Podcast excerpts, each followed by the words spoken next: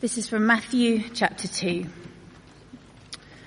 After Jesus was born in Bethlehem in Judea during the time of King Herod, Magi from the east came to Jerusalem and asked, Where is the one who has been born King of the Jews?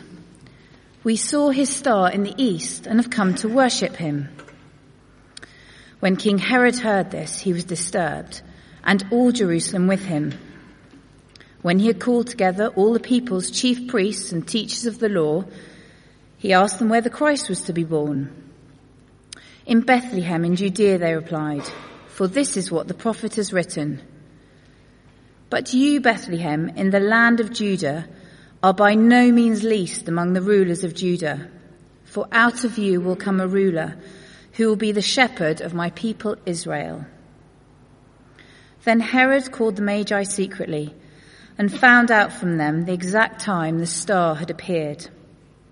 He sent them to Bethlehem and said, Go and make a careful search for the child. As soon as you find him, report to me, so that I too may go and worship him. After they had heard the king, they went on their way, and the star they'd seen in the east went ahead of them, until it stopped over the place where the child was. When they saw the star, they were overjoyed.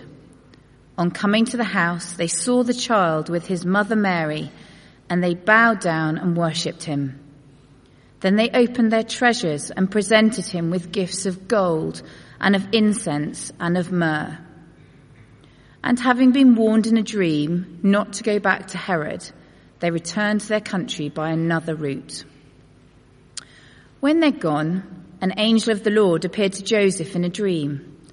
Get up, he said, take the child and his mother and escape to Egypt. Stay there until I tell you, for Herod is going to search for the child to kill him. So he got up, took the child and his mother during the night, and left for Egypt, where he stayed until the death of Herod. And so was fulfilled what the Lord had said through the prophet.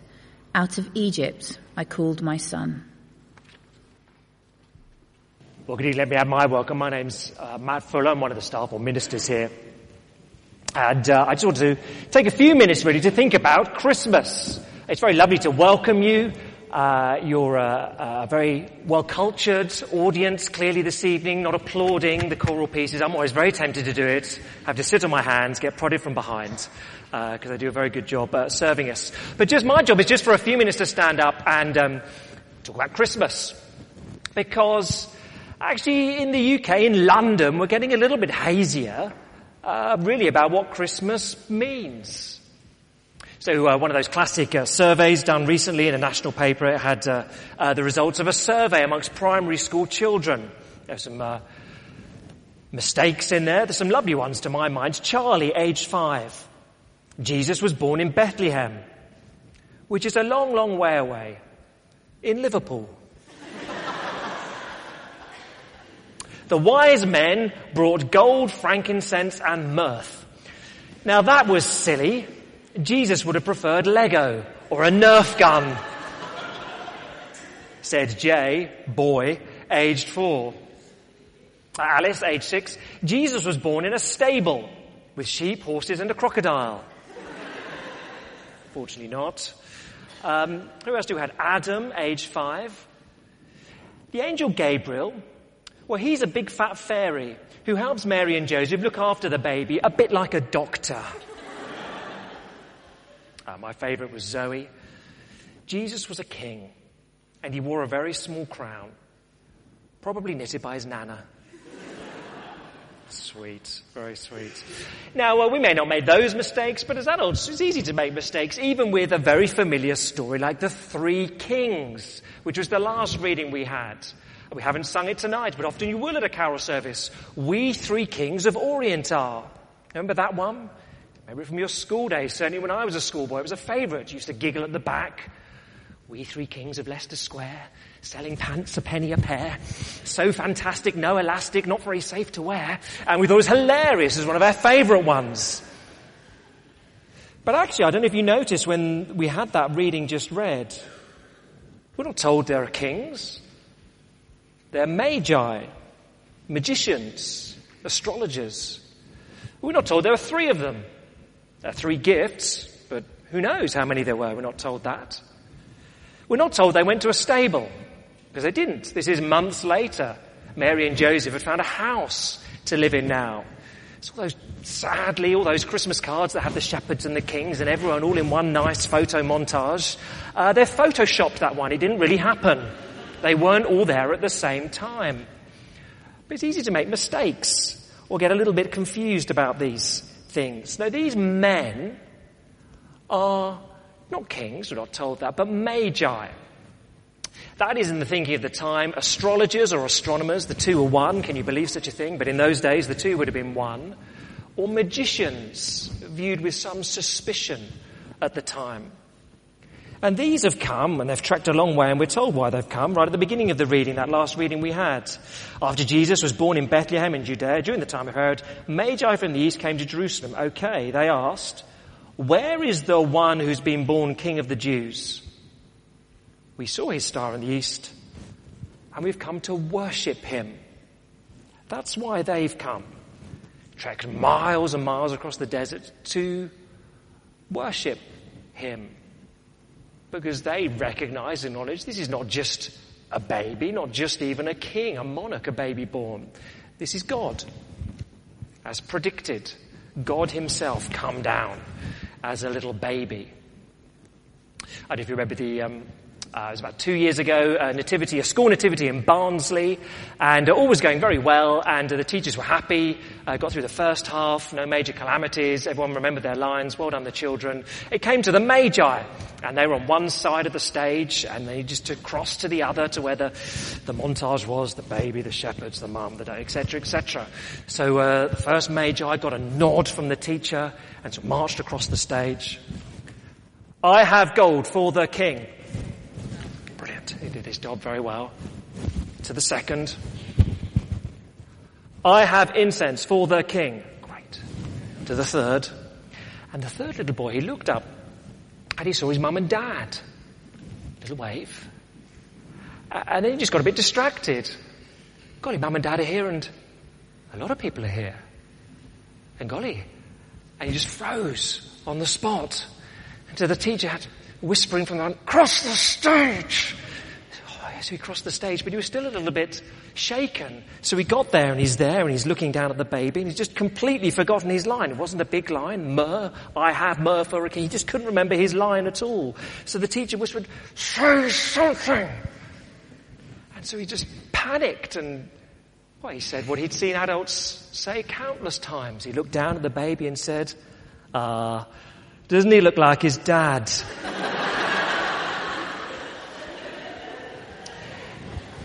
Now, he's probably not going to be a great actor when he grows up, but it's not bad theology. Because he is just like his dad. This baby, Jesus Christ, is God as God the Father is. He's God come down to walk on this planet that first Christmas time. Now, if you were them, what would you have done? Well, in fact, what do you do with Jesus Christ? You get two responses in this passage, very different ones. You get Herod, who wants to murder him. You get the Magi, they want to worship him. But what would you do? What do you do with Jesus Christ?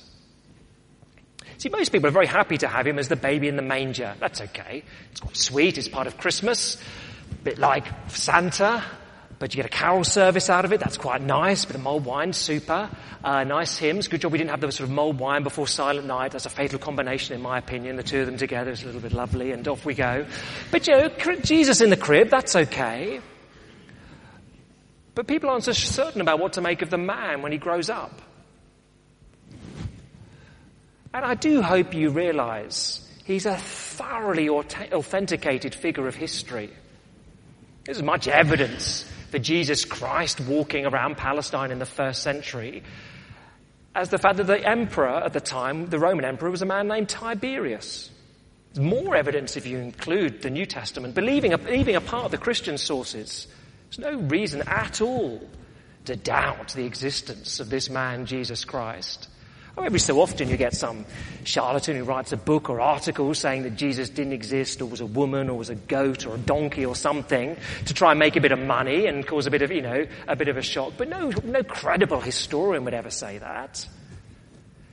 You know, for a professional historian to say Jesus didn't exist, you get treated with the same sort of response as if you were a professional academic scientist and said the world is flat.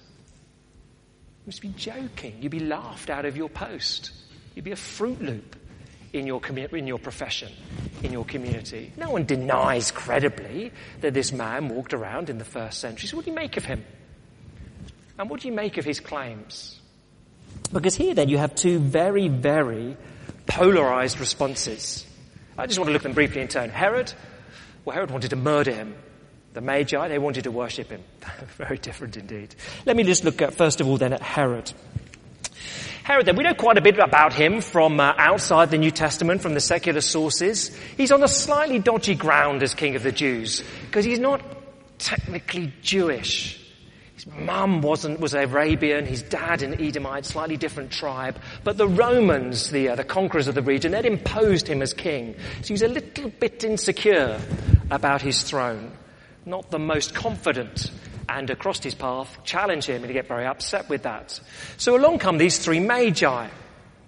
And they come to Herod, they come to Jerusalem, they come to the palace, and they say to him, verse 2 of this little reading, Where is the king? Where is the one who's just been born, king of the Jews?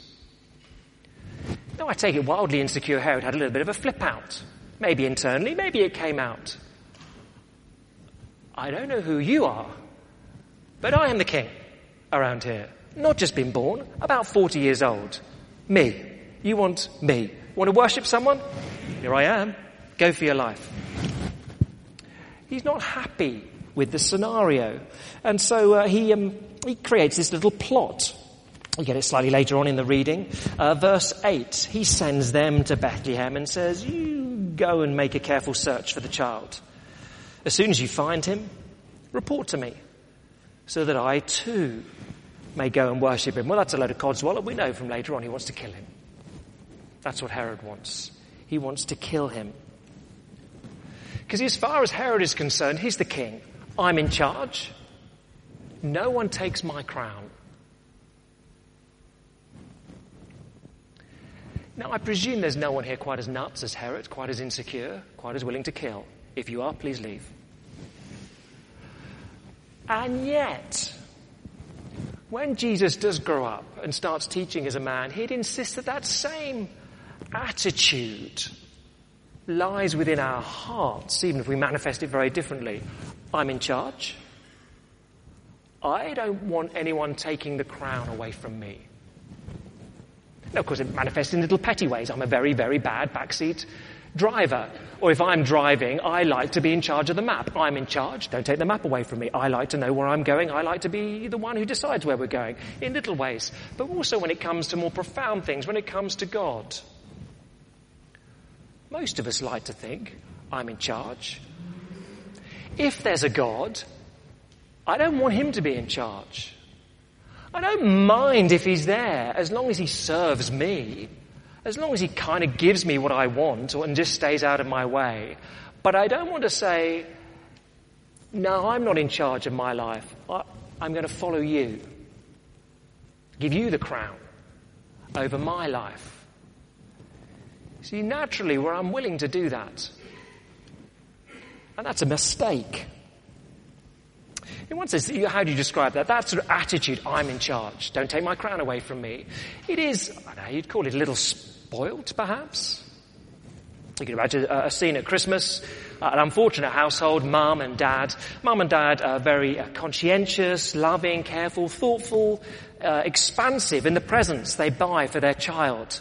Lots of presents, lots of thought has gone into them, and uh, the child spends hours unwrapping this thing and this thing and this thing, and this wonderful mountain of presents appears, and he's very excited by them. And he gets to the last one, opens it, and then says, brilliant. Love these presents. Now, mum and dad, you can just naff off. Get out and leave me in the house with my presents and the food you prepared and you can naff off. That would be a slight disappointment or to your family Christmas if it went that way. What would you say? The child is spoiled? Might put it slightly stronger if you were mum and dad, having put all the thought and effort in. It's a sort of spoilt attitude. It's also foolish attitude to push out and say, I'm in charge. God is not. The last time we went on an airplane, our family, uh, just before we uh, we took off, uh, there was a, little bit of delay, and so a nice stewardess said to me and my uh, eight-year-old son, "Do you want to go into the cockpit?" Uh, say hello to the captain and um, have a photo taken. So we did. Went into the cockpit, we had to sit in the chair, uh, headphones on. Can we play with any switches? That one does nothing. You can touch that one. All the others, but that one. So we did. We played with this one for about 27 times. Oh, that's nice. Uh, back and forth, took a photo. It was very fun. My son thought it was great. He's flown a plane, indeed. Um, now, what would have been very foolish is if at that point I said, do you know what? I'm in charge. I'm in charge and I shall fly, fly the plane. Now that's reckless. That's dangerous for me, my son, and the several hundred others on the plane. Unfortunately, no one let me do it. Now, for you and for me to say to God, know, I don't like the idea of you being in charge. My life, my crown, you can leave me alone. Let me suggest that is very spoilt of us. God has given us everything. He's given us life in His world, a planet that works so very well. He's given us the blessings and trappings of financially and relationally. Wonderful. I mean, life has its downtimes, of course, but it's good. And for us to say, right, I've got all this stuff, and now me, me, me, me, me, me, me, and you can naff off God. You might be there, but just stick in your own cloud up there in the sky and leave me alone. Now that's spoiled. I know you might put it strong, wicked, I don't know. And it is reckless. It's reckless because we don't know best how to run our own lives. And it's reckless because, well, at some point there's a reckoning. You can't just reject your Creator and think that He'll ignore it. At some point there's a reckoning. And the consequence, well, they're eternal. Eternally shut out of his heaven. Eternal death. It's a very foolish thing to live that way. So do you see what Herod did? He's the extreme example, of course. But Herod, he did have a chance where is it? Verses uh, 4 to 6, when the, uh, the, uh, the Magi first come along. Uh, Herod's very upset, little verse 3 when they come along. Uh, and then what does he do, verse 4 to 6? Well, he gathers a little bit of evidence. He does a bit of homework. He called together all the people's chief priests, teachers of the law. He asked them where the Christ was to be born. In Bethlehem in Judea, they replied, this is what the prophet has written. And we're told this quote of Micah's hundreds of years before. So Herod, he had a chance here. Oh, you want to worship this king? I'm the king. Hold on a minute. Just tell me a little bit about him. Just a little bit. He's predicted hundreds of years ago he'd be born in Bethlehem. Ah, oh, stuff it. I'm in charge. You can go and find him. Herod can't even be bothered to go and have a look. This is going to be the most significant decision he makes in the whole of his life. And it's what, two hours by camel from Jerusalem to Bethlehem. I've never done it by camel, only on a coach, but I'm taking it's probably about that. Two hours. He can't be bothered to give two hours of his life up just to go and see, is this true? Do I need to change my mind here? Now let me suggest that that is quite contemporary. Now I'm a Christian minister. I'm interested in such things, you might say, but it's to my mind stunning how often you meet people who won't give two hours, a few hours to hold on a minute. what do I make of Jesus Christ? I've always kind of ignored him. He's nice as a baby. I know he grew up to be a man, but what do I make of him? I find it staggering. People will spend more time planning a holiday, planning a pension. I know most haven't got around to doing that. But, uh, you know, planning all sorts of less significant things, but not plan for meeting God, not planning for where you'll spend eternity, not to give a few hours even to that. And surely that's reckless to live in such a way. Why would people not do that? So here's my little question for you. Is it that you've looked at the evidence for Jesus Christ? You've looked at what he taught, what he did, and are not persuaded, or have you just never got round to it? And be honest with yourself, if you've never got round to it, why is that? It's so significant. Eternity hangs on it. Why have you not just given it a bit of time? Is it because you just fear a little bit that he might say to you, You should worship me? You need to take the crown off your own head. Anyway, that's Herod. Herod, uh, he wants to murder him. He's an extremist. But let's briefly look at the Magi. The Magi, they want to worship him. Now, judging from the gifts they bring, this gold, frankincense, and myrrh, they've come from something like modern day Iran, Iraq. Uh, they've traveled a long way. The scholars are fairly confident that they're men. We're not told that in the passage, but they're fairly confident they're men uh, on the basis that if they were women, uh, they'd have asked for directions earlier, not been so stubborn. Probably have turned up on time. Probably bought some useful gifts. Disposable nappies. Maybe a lasagna to help with the couple in those first few days when life is bedlam. So they're fairly confident uh, that these are three men. Forgive me, it's, t- terrible. Um, but as I said earlier, we have this lovely sort of romanticized view, or you maybe the Christmas card view of these three sort of posh-looking blokes on their camels. Uh, the Sunday school view, you know, the kings have got their um, foil crowns on their heads. But for the audience then, for, the, for Herod, for the Israelites in the first century, these three magi, they're foreigners.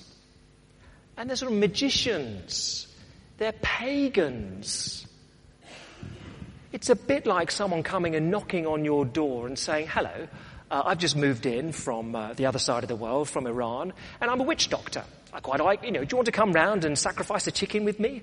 We do that most um, Sunday nights. Would you like to come and do that? You'd think, no. I don't think we're going to have much in common as a neighbor. Now, this is a bit more extreme than that. For Israelites, these were pagans, witch doctors, unpleasant outsiders. And that's why Matthew includes them. Because Jesus isn't just a king for the Jews, or for the West, or for Africa, or for Asia. He's the universal king for all people. Doesn't matter what your background is. He's the king for every ethnic background, religious background, sexual background, class background. He's the universal king. Even the unpleasant witch doctors, the magicians with their funny astrology and such like, even them in the first century, they could come and they're welcomed around the throne that was a manger of Jesus Christ. He's a king for all people. Now, the Magi came, as I said. Why did they come? They knew not just that a king had been born, but who this king was.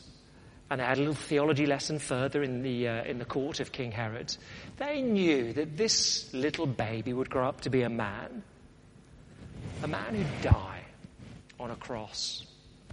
The third of those gifts, myrrh, that they bring. It's a slightly odd thing to bring to a baby. Don't take it to hospital with you if you go and visit a newborn, because uh, culturally at the time, myrrh was used to embalm the bodies of the dead. So Mary and Joseph, gold, nice. Ka-ching. Incense, worth a lot of money as well. Ka-ching. Myrrh, ooh. That's a bit odd.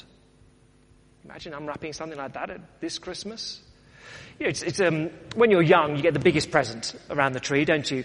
Children, young children, toddlers, uh, preschool, you know, preschoolers, they get the massive bits of plastic toots that are about this size. They get the big, large presents. Even eight, nine, ten year olds get quite big Lego boxes. The older you get, generally it shrinks, doesn't it? Let's be honest. It shrinks down to socks and ties and jewelry if you're lucky. But things get smaller and smaller. But imagine this Christmas, you get the big one.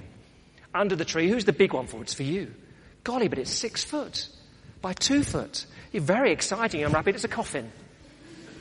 That's a mood changer, isn't it, at Christmas? What are you saying, father-in-law? Nothing. That's what they bring, these wise men. Myrrh? You don't bring that to a birth. You bring that to a death. Why are they bringing that? They're acknowledging this is the one who is born to die. That's why he's come. The Magi knew that this baby would grow up to be a man who'd die so that they, you, me, could be forgiven by God for our rejection of Him. Now, I find people get confused on that point. Well, if God wants to forgive us, why can't He just say, I forgive you? What's the big deal? Why does it need to, why do you need to come and die for me? Forgiveness always has a cost. It always has a cost. A little while ago, uh, uh, I was driving, just uh, driving up to a set of lights and someone smashed into the back. A young lad, nice girlfriend, probably too young to be driving his big flash uh, Mercedes, but uh, at least he smashed into the back of our car and recognized straight away it was his fault, jumped out and said, I'm so sorry. I'm so sorry. That was entirely my fault, which is nice in London, doesn't always happen that way, and his insurance company won't thrill that he said such a thing. But anyway, he said it's entirely my fault. Now at that point I have a choice. Look at the back of my car and think, well, I don't know one, two thousand pounds at least worth of damage done there, I could say to him, that's okay. But you need to pay. You've got to pay two thousand pounds. If you want to be forgiven by me, there is a cost to that. Or I could be incredibly generous and say, You're sorry? I'll pay. I'll pay. Don't worry about it. I'm a wealthy man. I'm not. I'm a wealthy man, and I'll pay for you. See, there's always a cost to forgiveness. He says, I'm sorry. I say, that's okay. But there's still a bust car. Who's going to pay for that? There's a cost to forgiveness. And when we smash up our relationship with God, there's a cost. And you and I have a choice in that. Either we pay, we pay with what Jesus would call eternity, eternal death, or we let Him pay we let him pay upon the cross. That's a choice we have. But there's always a cost if we want to be forgiven. Now, the Magi got that. That's why they've trekked hundreds of miles across the desert. That's why they've put their lives at risk uh, as pagans going into the court of the Israelite king. They've got that. They've got the fact that this baby is God come down to very generously give himself to die. And so for them, or they'll do anything. They'll do anything. They'll give anything for the God who's given his life for them. Now, if you're a Christian here tonight, you know that. You know what God has done for you. And we ebb and flow on it, us Christians, but in our hearts we know we'd do anything for him because he's been so generous to us. But if you're here and you wouldn't call yourself a Christian, what do you make of Jesus Christ? What would you do if you had to meet him? See, when he grows up as a man, he's very clear with us. You may be on a spectrum in one sense, but essentially there's only two ways you can go. You either resent him as a rival, or you worship him as God. But there is no middle ground. So what will you do? And if you've, oh, I don't know about that, I'm somewhere in the middle, there is a middle ground. No, you've just not looked. And I guess that's okay for a while, but why would you not? I take it lots of people don't look, don't investigate Jesus Christ because they don't want someone interfering with their life.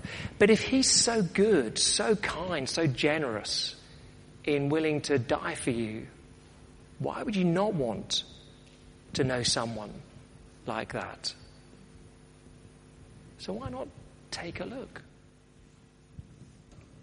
As I finish, let me just tell you this. Um, every family has its different traditions, doesn't it? At Christmas, depends where you're from, whether you open your presents on Christmas Eve or whatever it may be. But uh, in our family, the tradition was you got a stocking, a few little things. It really was sort of orange and nuts in those days. Uh, nothing quite so flash as uh, uh our kids get now. But uh, we had a little stocking. You got one big present, uh, just after breakfast, and that's what you got for the morning. Uh, but the rest you got after lunch. So it was always a tradition you had lunch, washed up, watched the Queen, then we got our presents. It's the one day of the year where my sister and I volunteered to wash up. Every year.